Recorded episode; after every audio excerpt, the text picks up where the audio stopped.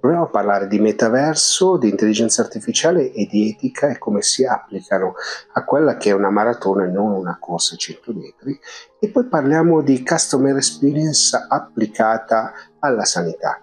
Questi sono gli argomenti della nuova puntata del.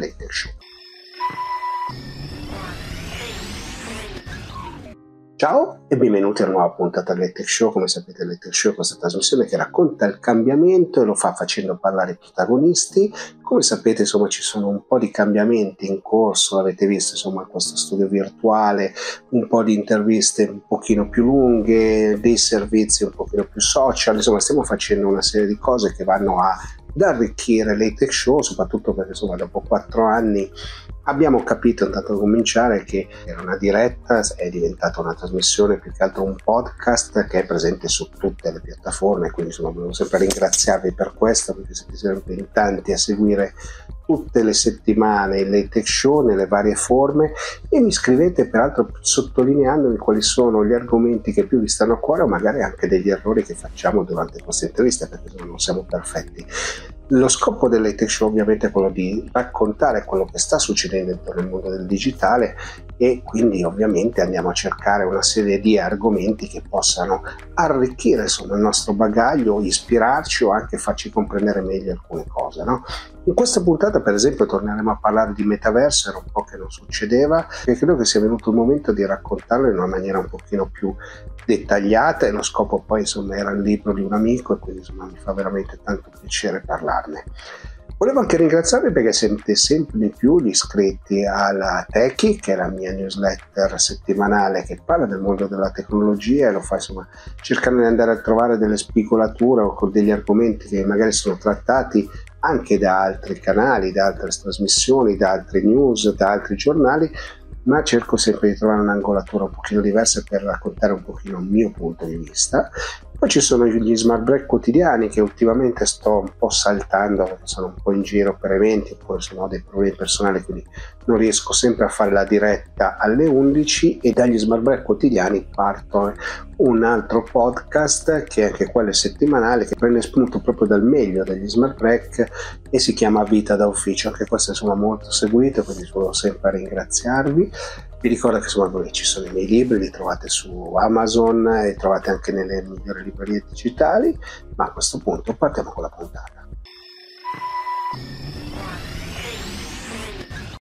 Ho tra le mani il libro di Nick Rosa che è Understanding the Metaverse Business and Ethical Guide, eccolo qua, perché? Perché l'ho voluto incontrare un po' per parlare di metaverso, un po' perché insomma si parla tanto di metaverso, o meglio, se ne parlava tanto un anno fa e la cosa sembra un pochino scemata, ma in realtà ci sono tante cose, tanti progetti, tante novità che riguardano il metaverso, quindi vorrei proprio partire da qui con Nick. Ma guarda, um, c'è un problema, eh, ed è un problema di, di, di mercati soprattutto. Quando c'è stato l'annuncio da parte di Meta il 23, se non mi sbaglio, ottobre sì. uh, del 2021. Uh, eh, c'è stato un annuncio per cui uh, si è detto ok, noi vogliamo andare lì, c'è stato quello che si chiama un moonshot, grande piano grandioso decennale per cui si trasformerà l'internet, ma non soltanto con Meta,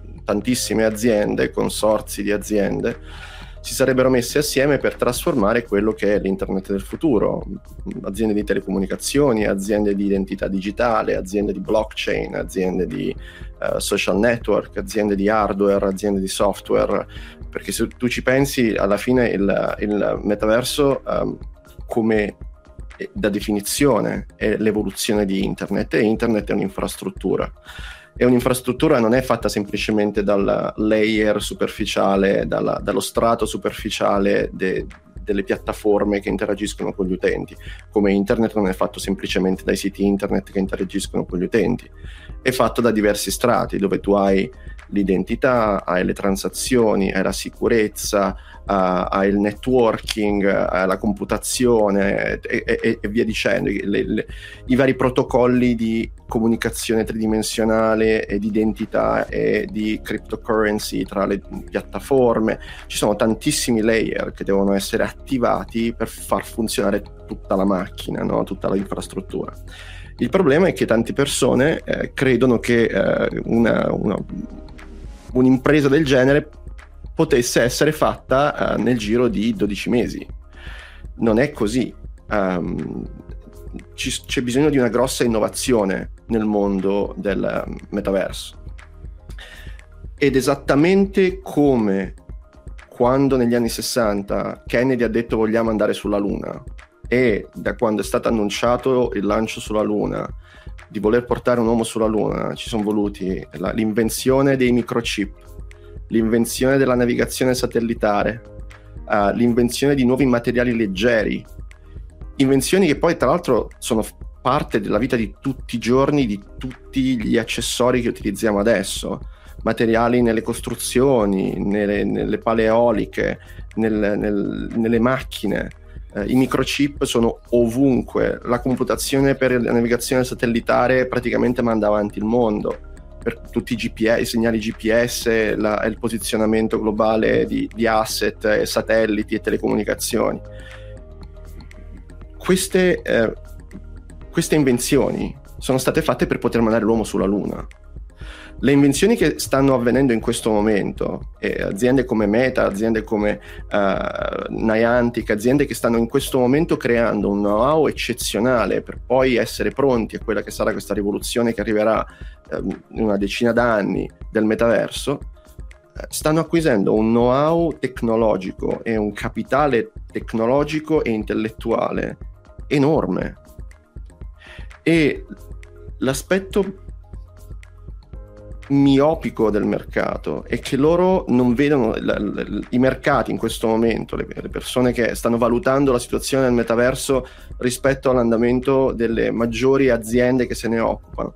Non si rendono conto che le aziende che in questo momento magari sono in perdita o non fanno fatturato come prima, perché ovviamente stanno facendo un refocus su questa tecnologia e queste piattaforme, stanno facendo esattamente come Amazon stava facendo negli anni 90, che è partita in perdita, e poi è diventata una delle aziende più importanti del mondo perché aveva un capitale tecnologico, intellettuale e organizzativo in quello che fa, che è la logistica dell'e-shopping, che è anni luce avanti a tutti gli altri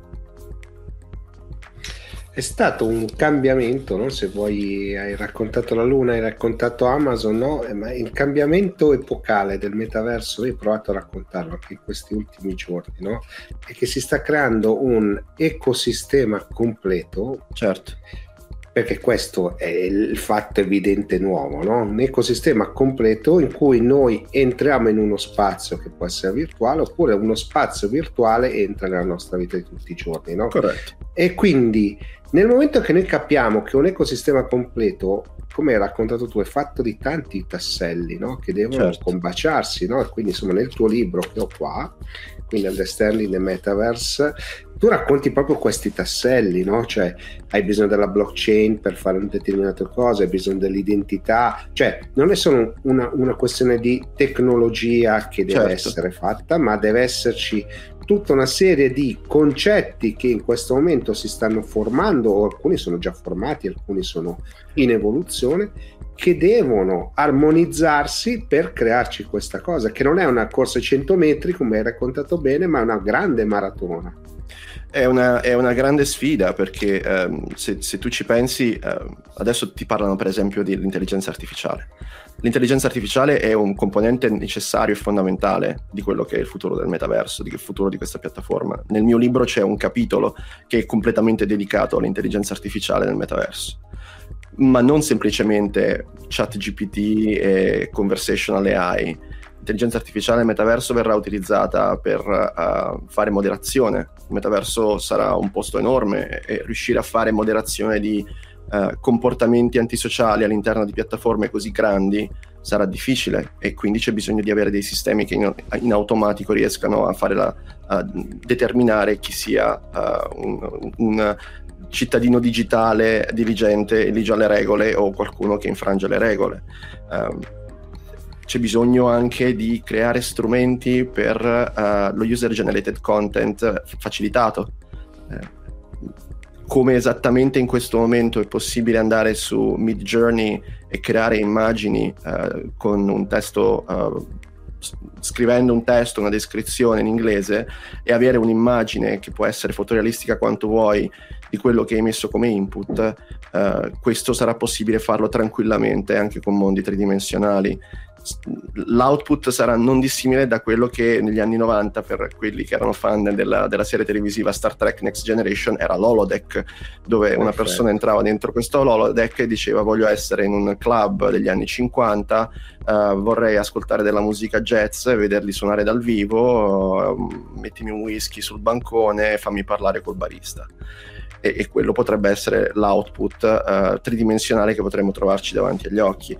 E questo è necessario perché non tutti sono in grado di creare mondi virtuali e non tutti sono in grado di avere uh, conoscenza di Unity e Unreal, che sono i, i, i, tool di authoring per questi mondi virtuali.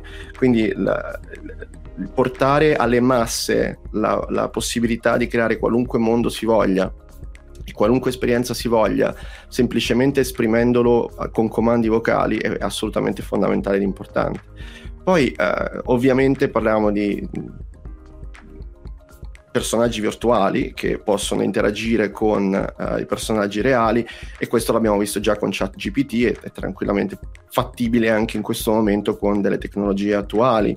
Uh, c'è bisogno di creare animazioni credibili all'interno del metaverso, cinematica inversa, uh, la, la, la, la conseguenza, io sto cercando di trovare le parole in italiano perché mi è da eh, fare immagino, no, immagino, immagino. Uh, la, la, la, la, conseguenza delle animazioni e, e, l'unione delle animazioni che vengono fatte con i sistemi di motion capture in questo momento uh, così usati nel mondo dei videogiochi, che sono quelle tute che ti metti addosso per fare il tracciamento del posizionamento del, degli arti e dello scheletro per capire come uh, un, perso- un personaggio digitale può muoversi in un mondo virtuale, eh, queste animazioni devono essere collegate tra di loro. C'è un'animazione dove la persona corre, c'è un'animazione dove la persona si ferma, c'è un'animazione dove la persona si abbassa. Eh, e ovviamente non è che puoi far partire quelle animazioni velocissimamente una dietro l'altra senza avere un minimo di collegamento perché non sembrerebbero reali, non sembrerebbero credibili.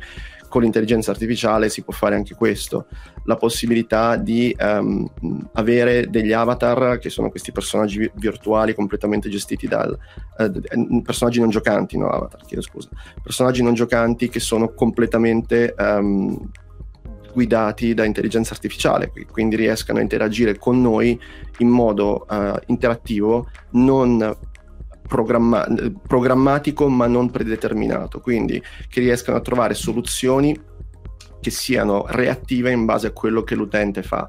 E, e poi, last but not least, uh, l'ultima cosa è, um, che è molto importante, tra l'altro, la possibilità di digitalizzazione dei... Eh, degli avatar dei personaggi reali, cioè in questo momento ci sono stati degli studi che sono stati anche pubblicamente annunciati da parte di Meta e ci sono grossi uh, rumor che altre grandissime aziende del consumer electronics stiano per lanciare qualcosa di simile, la possibilità di utilizzare un, un telefono per fare che ha un, un, un, sensore che si chiama LiDAR che è qui uh, e, e qua praticamente è un piccolo laser che spara dei punti sul, sulla faccia o in qualunque altro elemento del, del um, circostante um, e riesce a fare una mappa tridimensionale di quello che eh, i punti vedono.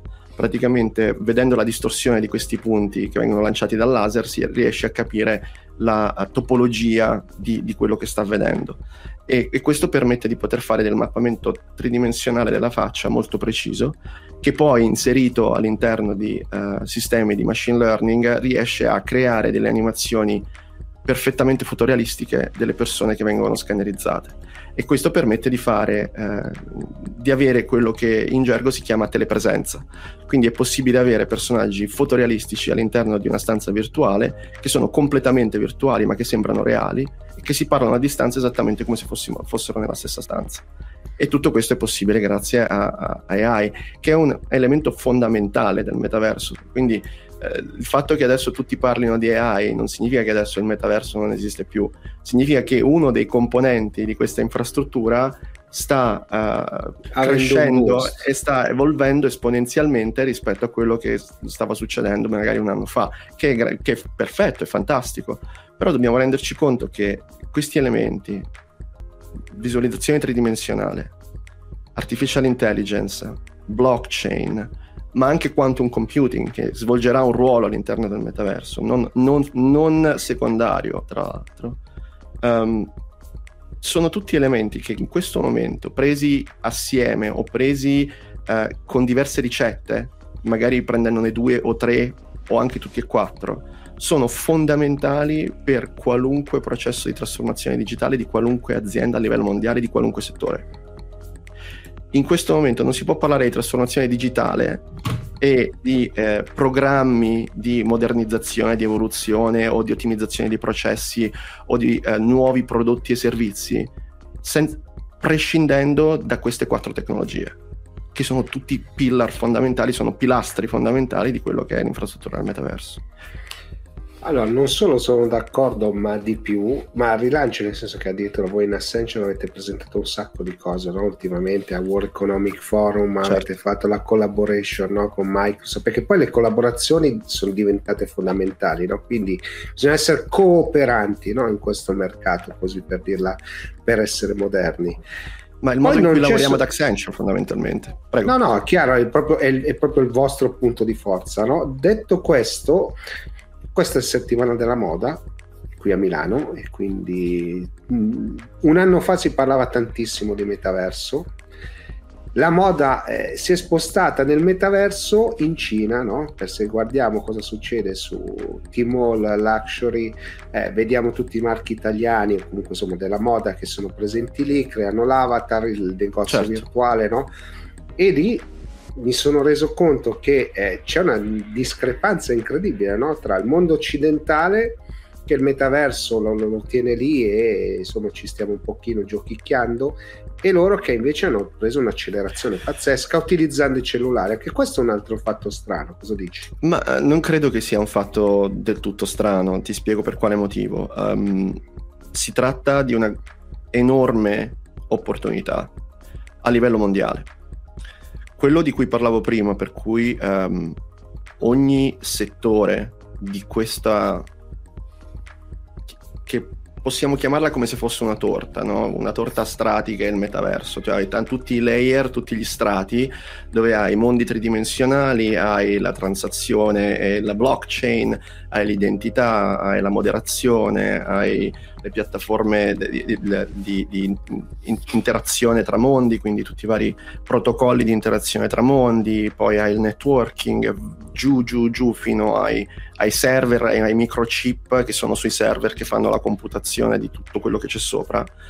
Uh, ognuno di questi punti ha bisogno di innovazione e quindi c'è spazio per le aziende che fanno innovazione in questi settori per le aziende startup che eh, possono fornire servizi e prodotti alle aziende che, che, che si occupano di, di, questi settori, di questi strati, di questa torta, è, di questa infrastruttura enorme che è il metaverso. E, eh, e poi la possibilità di eh, poter sfruttare singolarmente le singole innovazioni che vengono scoperte in tutti questi strati per poter poi creare prodotti e servizi che vanno direttamente ai consumatori. Ed è per questo che ad Accenture abbiamo creato il Metaverse Continuum Business Group. Perché noi ci rendiamo conto che questa è la più importante opportunità di trasformazione digitale degli ultimi vent'anni. E, e, e, e, i paesi come sud-est, nel sud-est asiatico, la Cina, ma io ho un, un enorme cliente in Thailandia, per esempio, si sono resi conto che questo è un modo per fare ciò che noi in termini chiamiamo leapfrogging, quindi saltare una generazione e andare avanti a tutti con il salto della rana, utilizzando queste tecnologie e, e, e avendo un vantaggio uh, strategico rispetto a quelle che sono le aziende e i, i, i paesi che in questo momento sono, non sono all'avanguardia come loro in questo tipo di tecnologie, in questo tipo di innovazione. Però la domanda che mi sorge spontanea, no? così come provocazione, sai che devo un po' provocare, no? è questo salto, no? però significa che dobbiamo preparare un mercato, significa che dobbiamo preparare dei consumatori, ma al tempo stesso dobbiamo anche preparare degli strumenti che permettano ai creatori no, di fare questo. Certo. No? Non bastano, cioè tu hai già accennato questo, no? credo che quello poi sia il passo che faccia la grande differenza. Ci, allora, um, mi piace sempre portare questo esempio. Uh, L'iPhone moment o anche il Macintosh moment, se vuoi, per quelli un po' più anziani come me che sono un po' nostalgici dei, dei tempi di Steve Jobs, um, avviene quando tre principi fondamentali convergono tutti assieme. Questi tre principi fondamentali sono sicuramente la tecnologia, sicuramente business, i modelli di business e sicuramente uh, l'ergonomicità e la user experience. Quando queste tre cose convergono, tu hai il modello di business che funziona come un ecosistema che non soltanto ti fa vendere il, il, l'hardware, ma anche che facilita un mercato di apps e di creatori che poi possono fare dei soldi sulla tua piattaforma e accrescono anche il valore della tua piattaforma con prodotti e servizi che vengono uh, serviti tramite il tuo hardware. Uh, tecnologia, quindi uh, schermi, touch, input, uh, tutto ciò che, che, che crea poi il, il, l'hardware vero e proprio per interagire con piattaforme di metaverso e, e infrastrutture di metaverso, e poi la user experience. E la user experience può essere un cellulare fantastico che ti riesce a fare il tracciamento uh, di, di, di, di, tutto quello che c'è intorno e ti permette di, farti una, uh, un virtual try-on di un vestito uh, esattamente come, come, come, in negozio, senza dover andare in negozio e ti permette di comprarlo con un click in modo seamless, quella è una bella user experience. Ho un paio di occhiali di realtà virtuale o realtà aumentata che sembrano occhiali normali e che posso portare ovunque, che mi danno informazioni importanti rispetto a quello che è il mio lavoro, sono le mie passioni, la mia vita, mm, mi fanno mettere in contatto con i miei amici e tutto il resto. Questo ancora non c'è, ma questo ovviamente ancora non c'è, perché lo stiamo creando. Perché come ho detto prima, questo obiettivo è il moonshot che è stato annunciato da Meta a ottobre del 2021, ma che tutte le compagnie che operano nel mondo del metaverso stanno perseguendo in questo momento, che arriverà probabilmente entro la fine di questo decennio e, e, e veramente rivoluzionerà tutto quello che facciamo, ma in un modo che non possiamo neanche aspettarci. Perché se per esempio i telefoni, che sono strumenti di comunicazione, hanno rivoluzionato il modo in cui comunichiamo con le persone, non so se vi ricordate com'era la vita prima dei cellulari o prima del, del, dello smartphone. Prima dello smartphone era, farsi, era fare telefonate. Ormai nessuno telefona, quasi, quasi nessuno telefona. Facciamo video call, ma quasi nessuno telefona. Ci mandiamo dei messaggi la vita prima del cellulare erano le cabine telefoniche con i gettoni della, de, della SIP, cioè e la coda. Esatto, e la coda, ok? E, e, e, ci vediamo in piazza vicino al bar. Quello era il mondo prima dei telefoni, ok? Ricordiamoci che non è un milione di anni fa, parliamo di vent'anni fa, trent'anni fa, ok? Quello che il metaverso sta cercando di fare è cambiare il modo in cui viviamo la realtà. Quindi il concetto di realtà stesso sarà cambiato quando questo, questa infrastruttura sarà completa. Sarà possibile entrare in una stanza con delle persone che sembrano reali, ma le persone non sono lì e poter interagire con loro esattamente come se fossero reali, come se fossero nella stanza, ovviamente senza la possibilità di poterle toccare, ma oh, per esempio in un ambiente di business a parte la stretta di mano, non di solito non ci si tocca l'uno con l'altro, quindi o non ci si abbraccia. Quindi eh, a fare interazioni con persone a distanza esattamente come se fossero presenti nella stanza. Uh, riuscire a fare shopping in qualunque momento, in qualunque situazione, con qualunque persona. Magari sei con un amico, con un'amica, vuoi provare un vestito, vuoi provare una macchina, vuoi vedere una moto, vuoi vedere quello che vuoi, la fai comparire nella, nella, nella tua stanza, magari ne parli con il tuo amico, la provi anche magari in modo virtuale e poi eventualmente la compri in modo reale.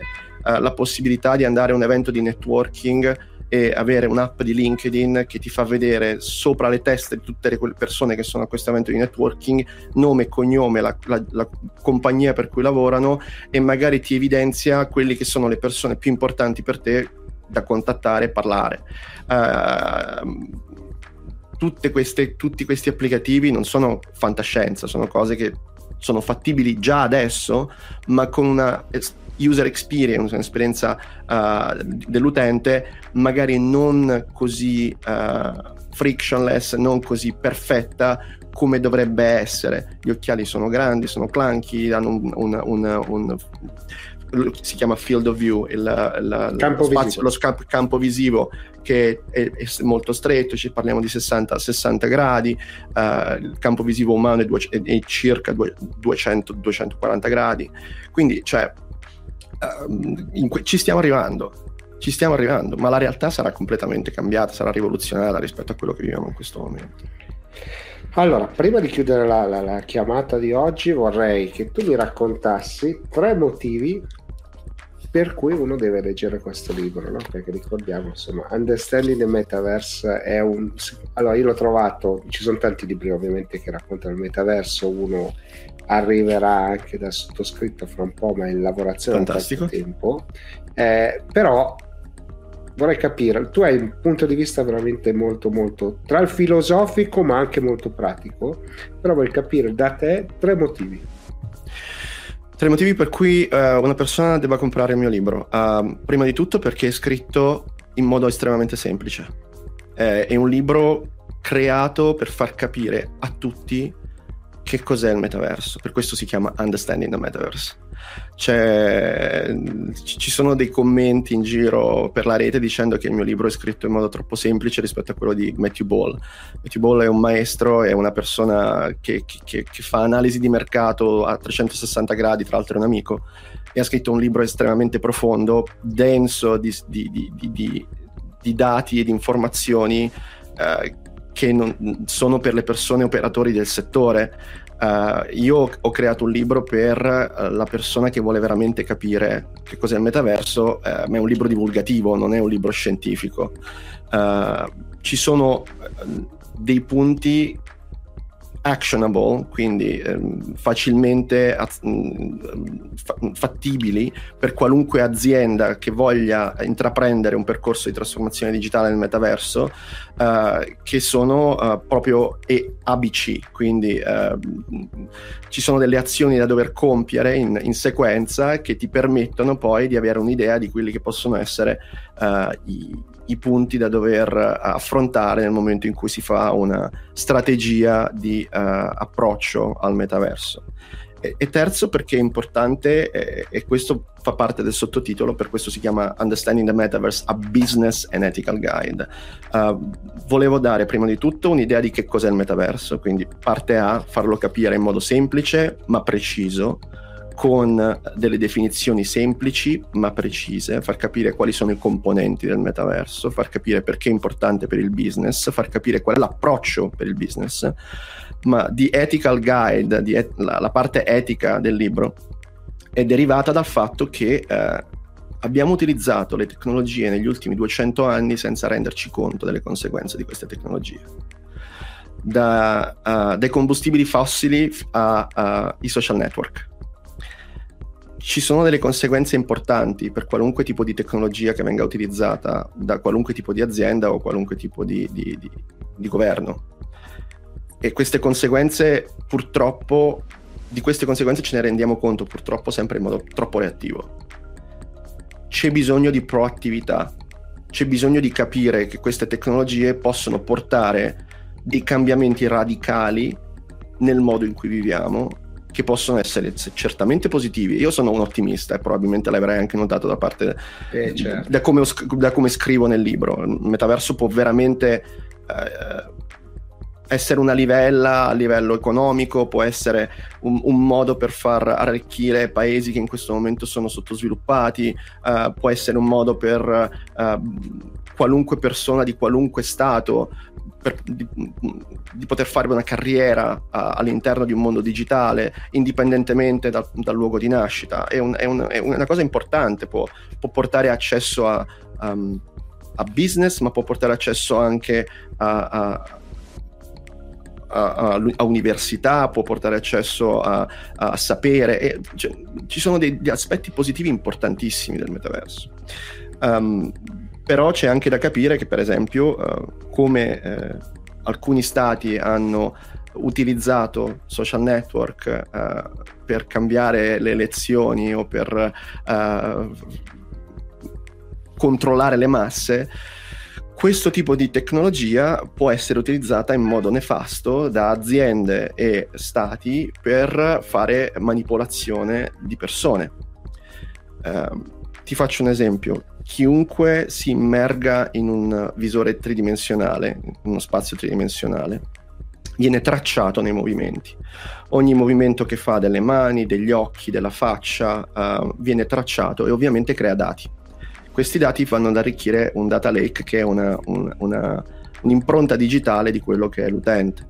Nel momento in cui tu tracci quello che la persona dice al microfono, le espressioni facciali, ciò che la persona guarda, come la persona si muove nello spazio, tutto questo può essere utilizzato in sistemi di uh, intelligenza artificiale, machine learning e deep learning, uh, per poter fare, creare degli avatar interattivi che ti possono vendere tutto quello che vogliono da una macchina a una casa a un'opinione politica.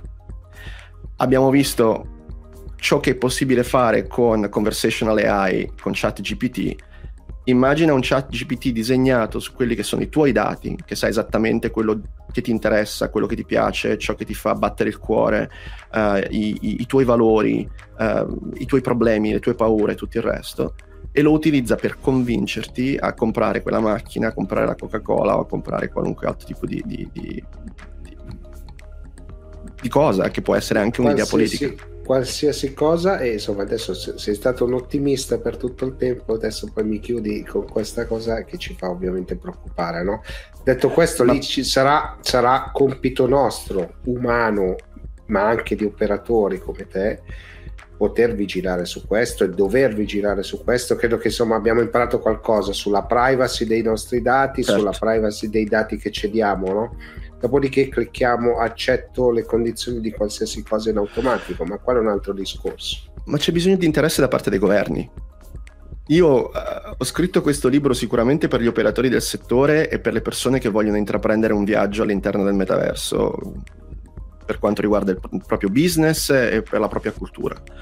Però l'ho scritto anche e soprattutto per le persone che si occupano di legislazione, che in questo momento devono capire c'è bisogno di governance.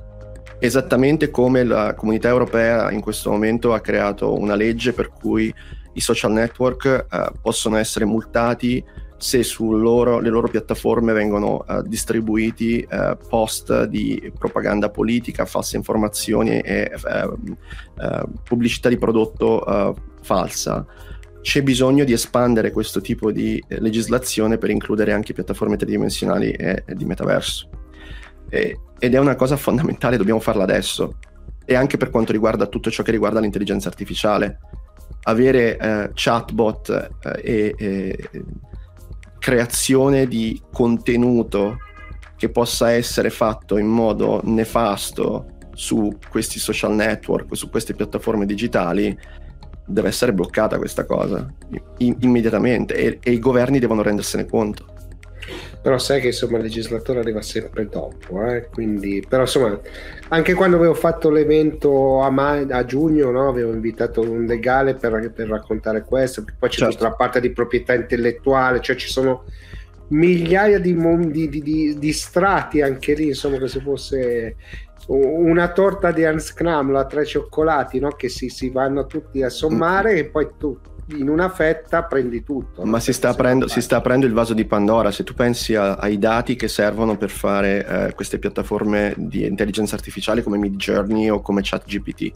ChatGPT non prende i dati e la propria, intellig- la propria intelligenza, le proprie capacità, non intelligenza, la, le proprie capacità dal nulla, prende le proprie capacità da uh, dati che vengono inseriti all'interno della piattaforma quindi se ChatGPT si legge tutti i romanzi di Isaac Asimov uh, e, e, poi ti crea una novella sullo stile di Isaac Asimov o ti crea una short story sullo stile di, di Isaac Asimov, Asimov non prende una lira, o l'estate de, degli eredi di Asimov yeah. non prendono una lira, ma eh, però il materiale che è stato utilizzato per fare l'output è, è di Asimov.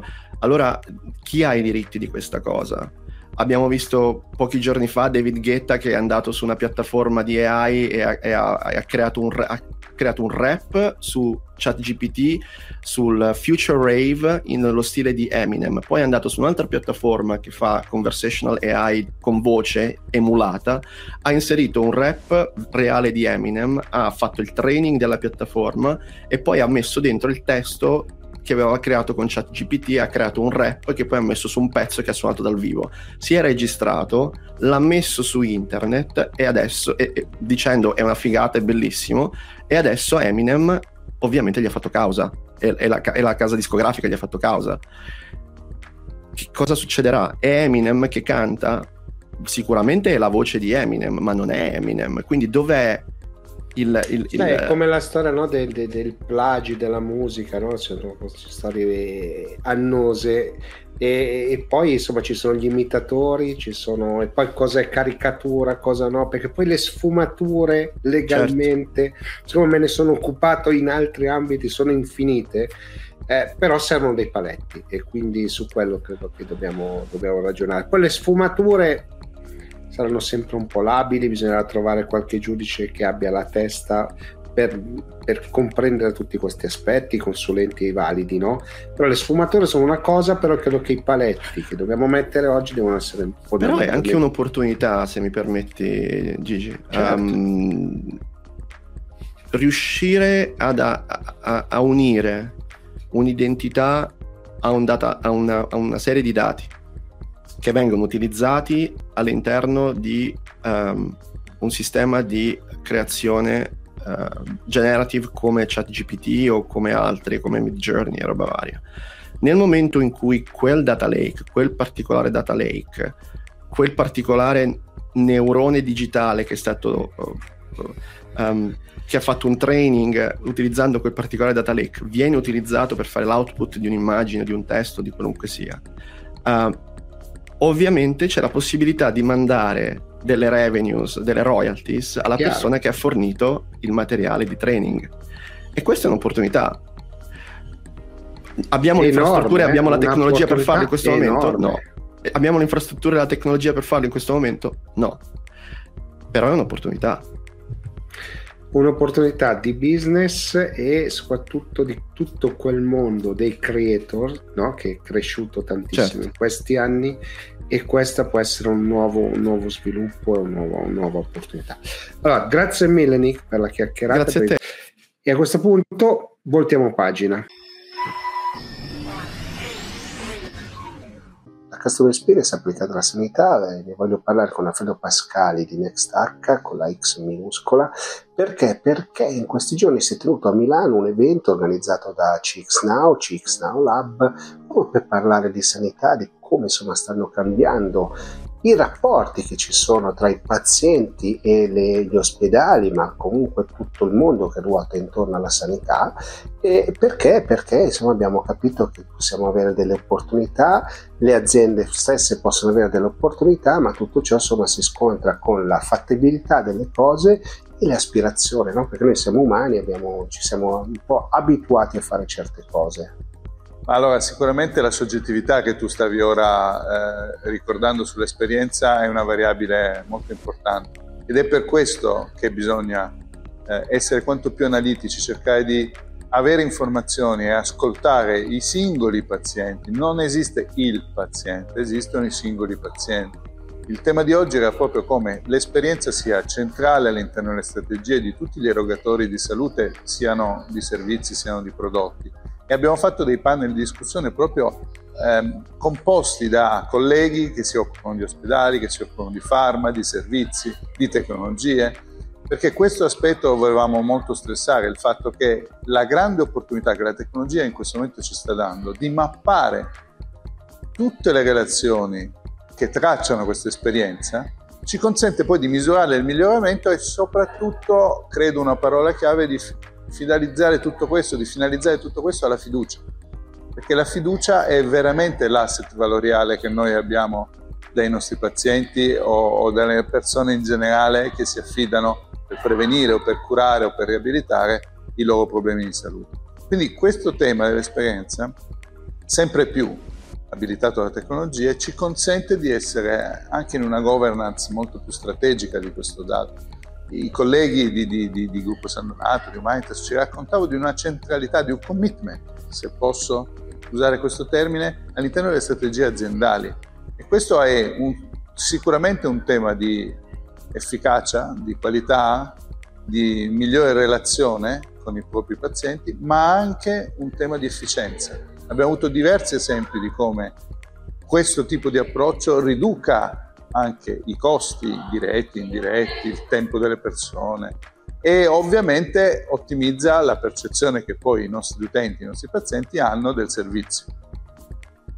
Allora, noi ci chiamiamo pazienti, no? Però molto spesso siamo impazienti, non riusciamo a chiamare per fissare un appuntamento, per cambiare un appuntamento se non possiamo andare, per avere delle informazioni, insomma, molto spesso insomma, c'è una frizione sotto questo aspetto. Allora, direi che da un lato c'è tutto quello che il, paziente, il paziente dal punto di vista digitale non vede, no? Che è tutto nella fabbrica, passami il termine eh, cioè tutto quello che rende più efficiente, più efficaci i processi che sono sottostanti. Sicuramente oggi il focus era sui processi relazionali più che altro, quindi su quello che interconnette la casa del paziente, la sua esperienza all'interno dei percorsi di, di prevenzione e di cura e, e, di nuovo la casa no? da questo punto di vista. Allora, voi sapete che noi questo vizio, noi della sanità, questo vizio di chiamarlo paziente invece che utente o cliente in alcuni casi, è in realtà una specie di, di dogma, no? Perché noi ci aspettiamo pazienza dal, dall'utente, perché purtroppo questi processi non sono ancora ideali, non sono ancora ottimali da questo punto di vista.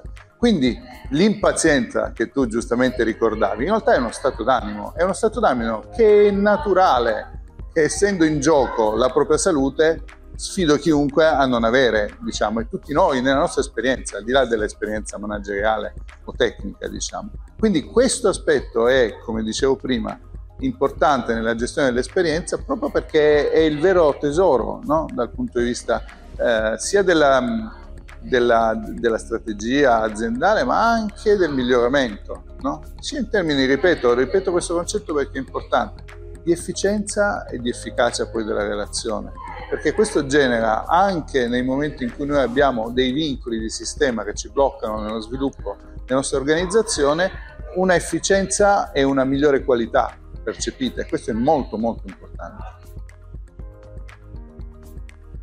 Alfredo, tu racconti molto bene no? questa fase di cambiamento, anche insomma, come le aziende, questo settore sta cambiando e si sta rinnovando, no? ma qual è il tuo stato d'animo?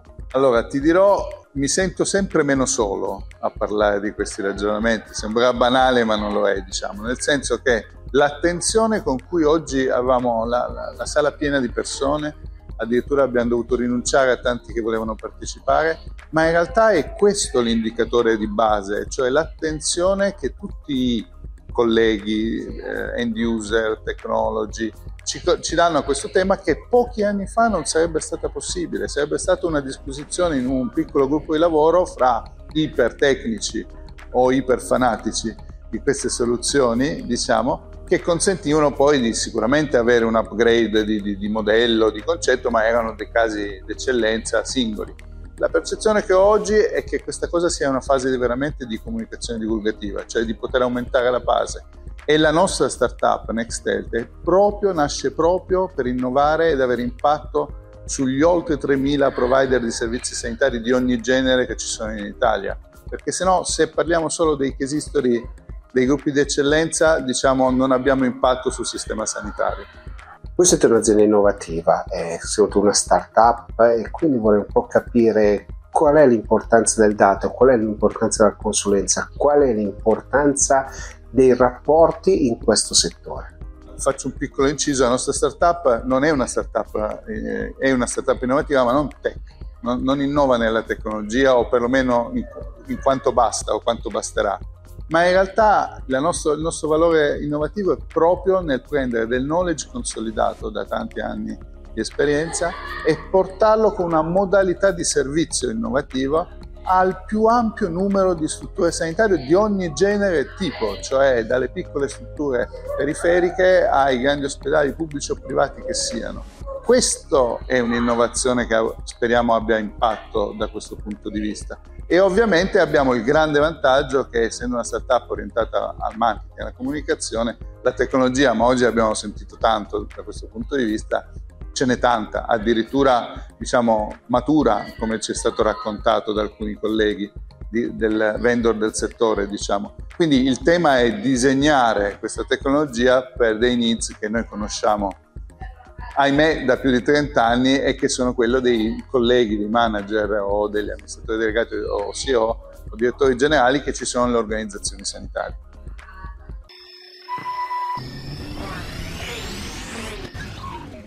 Siamo giunti al termine anche di questa puntata del Later Show, come sempre vi chiedo di mettere i like, i mi piace, insomma farmi sapere che cosa vi è piaciuto e cosa no, se lo state vedendo da un canale televisivo, insomma fate sapere a questo canale che avete gradito, in modo che insomma anche con loro io possa interagire in maniera diversa, anche se devo ammettere che più del 90% del traffico oggi è generato dai podcast sulle varie piattaforme, perché insomma è presente su tutte le piattaforme Later Show.